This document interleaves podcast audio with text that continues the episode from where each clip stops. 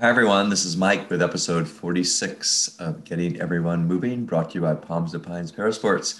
Today we have Brian Bell, who is on the USA men's wheelchair basketball team. He's talking to us from Germany. Hey, Brian. Hey, hi, everyone. So, Brian, tell us how how did you get involved with in the world of adaptive sports? Yeah, um, let's see. So I started, of course, after I got injured uh, around like 10 years old uh, from due to a train accident, um, just climbing on the train and slipped and fell. Um, then after that, a couple years later, I was able to get involved with the Lake Foundation. Um, that's out of Birmingham, Alabama area, and their Paralympic Olympic Training Center. So they had tons of different adaptive sports for me to try after I got injured. So I kind of tried them all, and I tried basketball. Kind of fell in love with it right away. So what? Um, you got injured when you were ten, so that's uh, a difficult time. Um, how are you able? How are you able to kind of move forward and you know just go on and continue playing sports that you loved? Um, yeah, the, back then it was really, really big. The family and, and friends I had uh, because when something like that happens, you kind of you know think that everything's over, like all your kind of hopes and dreams are over. When I was a kid, um, living in like the South, you know, you, that's all you want to do is play football. So I wanted to play football, um, and then you know having an accident like that, it kind of crushed your dreams or even like trying to do that. Uh, but I was fortunate enough to in middle school to um, play football on my prosthetic for a year, just to, you know, just to say I did it. Um, so that was a good experience and it was fun. Uh, but definitely finding wheelchair basketball was a better route and avenue for me. And were, so, were you able to play up through uh, in high school and all that? Um, football or basketball? basketball. Yeah, yeah. I, I was able to play um, pretty much um, the last year of middle school, all the way up to high school, to college, and so on. Um, so yeah, they had a program um, from early age on. And which uh, college did you attend? I went to University of Illinois down in Champaign, Nevada. Okay, so that's you were able to continue playing, which was great. Mm-hmm. And did you did you ever think that you know you would be an elite athlete and play in the in the Paralympics? Uh, no, no. Uh, I always, you know, wanted to. Once they, once I got into wheelchair basketball, and the coach at the time when I just started off, you know, saw the potential in me and kind of pushed me to to do better and always improve. But I didn't think I would, you know, be good enough to make a USA team. I always wanted to, of course, once I started playing basketball, to do that because the training we we trained enough. They had like the Paralympic teams come in so I was kind of immersed with watching USA basketball uh, from the outside early on, and I wanted to be there. So it, it's, it's kind of nice in that regard because I had that kind of picture to, to see um, where I can get to if I train and work hard. And what was it like to play in the Paralympics? I mean, that's what an incredible feeling. You know, you're you're one of the best athletes in the world you know, essentially. I mean, what what what does it feel like, you know, to represent uh, just the U.S. And- uh, it, yeah, it was it was it was an amazing feeling. Um, it's kind of hard to explain, but it's just being at a world stage, coming out on opening ceremonies with you know every country you know around the world all in one area. It's just so surreal. It's amazing. The atmosphere was amazing. Um, uh, it's kind of a uh, experience that you'll cherish for the rest of your life. Just, most people don't have the opportunity to represent their country uh, on a global stage like that. So you're you're playing um, in Germany now. Um, you know, what what do you think it would take to get a professional league in in the United States? Um, how do we do that? Uh, we've we've been kind of tackling this issue for a while.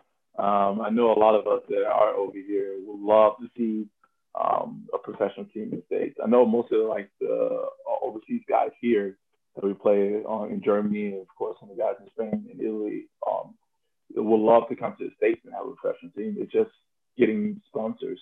Um, that's kind of the biggest thing uh, for teams here is that they have a good foundation of sponsors um, and a lot of people that you know back them. Um, it also helps that wheelchair basketball here is like third, fourth um, on the list of like professional sports compared to the states. It's like you know maybe underneath ten, maybe even lower on the on the totem pole. So it's hard to kind of get um, sponsors and people to get more recognition for our sport. So once we kind of get over that hurdle a little bit um, and finding that one or two sponsors, then it kind of will help with finding more and more and more to kind of fund the professional team in the U.S. Hey, um, now, I mean, you're leading a full life. You have uh, four children, right? Five now. Five children. Okay, you know, yeah. obviously married. Um, yeah. Has have you ever felt there's been anything that you couldn't do? um, I know people joke about it. I, I feel like I do it all, but it's not what what I what I do do. At least I try to do to the best of my ability. Um, so if there's any type of challenge that, that's put in front of me, I try to you know do it the best I can um, with the ability that I have. That's kind of what I look at it out um, from outside. It's just I just try to be the best person I could be, um, be a good role model for my family, friends, um, and just yeah, live life to the best I can. So you know, talking about being a role model, um, you know, when when someone has an accident, um, you know, obviously, I would think there's a there's depression, right? I mean, what? Yeah, yeah for sure. Yeah. What do, what do you say uh, to people? I mean, how do you how do you help to motivate you know maybe someone that's had an accident that says okay i'm that's it you know i can't do anything anymore um, i feel like the biggest thing is um, kind of leading by example i would say because um, i did a few like lean up to rio i did a few like appearances at like hospitals i went back to like a children's hospital um, in like the chicago area um, where i was in like whatever city i was in at the time um, because Shriners Hospital was a big hospital when I was first got injured. Helped me out and get a prosthetic and helped me along the, the, road. So I went back to the hospital and it, was a bunch of kids kind of in a similar position that I was in. You know, got injured young, um, kind of feeling like there's nothing to look forward to, but kind of being there, you know, telling my story, showing what I've done um, um, and what happened in my life um, and stuff it kind of shows them that it can be done. That's I feel like that's kind of the biggest thing that they need that kind of like physical evidence sometimes to, to see someone uh, accomplish something even after having an accident or losing um, a limb or something. Yeah. Um, how, how do you think that um, we can create more inclusion um, in the United States? I mean, on a number of levels you know, I I lived overseas for some time, and then I came back to the U.S. and thought, okay, you know, things are going to be great. Uh, accessibility is there, everything's there, and turned out it wasn't. I mean, what what do we do? Yeah, um, that's that's a that's a great question. Um, it's it's just kind of getting the word out. I feel like more people just don't know about different types of like adaptive sports. It's kind of like the biggest hurdle. Um, and that was kind of, I think, the push, uh, know, for like NBC leading up to Rio is to kind of get the push out um, to have people see adaptive sports um, at an elite level and show that um, these guys can do most of the things, or maybe even sometimes better than some of their Olympic counterparts. And, and that's the thing that we need to do is just get the awareness out and have people actually see the sport and see um, why the players love it so much, and they and then we feel like they will love it too. Um, I want to, along those same lines, I, I want to ask. You know, a lot of it is awareness. Yeah, definitely. And how do we do that? And it sounds like I think it's NBC that's going to be having a lot of you know the Paralympics on TV, which will be great. Yeah. But how do we how do we get more programs in college? Um, there's still only a handful of colleges that offer, yeah. you know, collegiate level adaptive sports. And I, you know, people have said to me, okay, it's about money, but it, mm-hmm. I mean, what, what, what do we need to do? How can we do that? Yeah, um, I talked to a few people in my college program because my USA coach is also a collegiate coach as well. So um, we've had conversations about kind of like a collegiate and, direction it's going. It's definitely more teams now compared to when I was in college. So yeah. that is good to see. Um, but I think it's just the it's just not enough people to kind of field teams. I think um, in certain spots. So and most people don't really look to go to colleges per se for like wheelchair basketball all the time or track and field or tennis and all these type of sports. Um, so it's just I don't know, getting more um, proactive with some of the kids growing up. We kind of showed that you know you can go to college, you can do all these different activities and get an education on top of it. I'm not saying like people don't do education; they still do. They just don't go to a school that has like a team or a program or something. And they just play either with a club team in the area and then just go to school. Um, so yeah, it's just a, it's just that type of challenge. It's just kind of getting the uh, more of the mindset of the kids that um, you can be a collegiate athlete, like the collegiate athlete you see um, in, in D1 sports and other sports um, across the country. Okay. Um, so when you're you're in your prime now, um, when when your playing days are over, do you hope to coach, or are you coaching now? I'm not coaching right now. Um, I did I did think about it um, quite often um, a couple years ago about coaching, going back and coaching. I've gotten a couple offers before to come back and coach. Um, before coming overseas, I helped um, the U of I team um, one year, I think, yeah, for uh, assistant coach. Um, so it was definitely experience. Um, I know at the time it was kind of hard for me because I was still playing, and, and to coach, it was like, and I'm trying to teach them how to do something, and that's like just do it like I do it, but that's not usually the case sometimes. Um, so you have to actually, you know, walk them through the steps, um, step by step. So it's definitely still up there. It's definitely something I want to do. Um, looking moving forward is to kind of give back to the next generation, so we have something um, left after I'm done.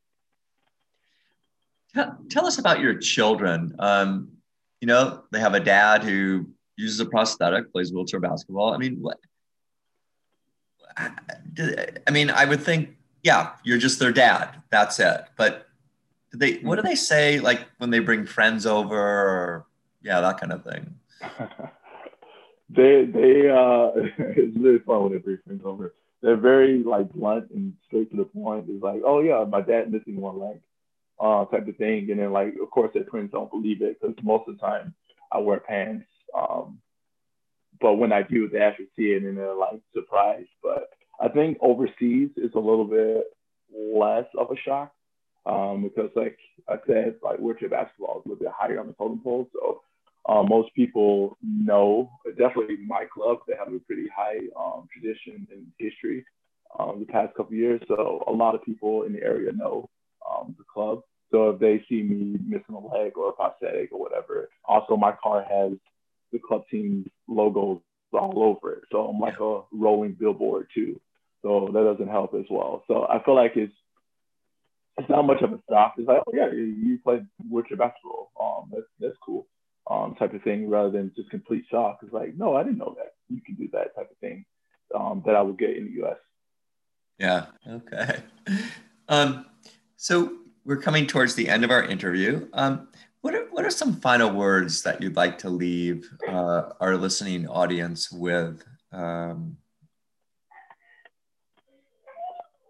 yeah, um, yeah. The the kind of biggest thing is just you know awareness. If um, I know most of the people hate kind of when people walk up to them randomly if you in the wheelchair and ask them like weird questions. But you can you know, ease into it a little bit um, and, and kind of show um, interest in sports and stuff like that, adaptive sports, and trying to get the word out more and more. I know I've done the um, like a kind of roundtable previously and talking about kind of getting the word out more, and that's just more being, you know, a good representation of your sport. So, you know, talking about it more openly, um, voicing your opinions more openly, um, being able to show people on social media platforms or even in person um, your your views, your ideals, where your sport has taken you um, because of your sport, um, and show that adaptive sport is the same as any other type of sports or Olympic sports out there.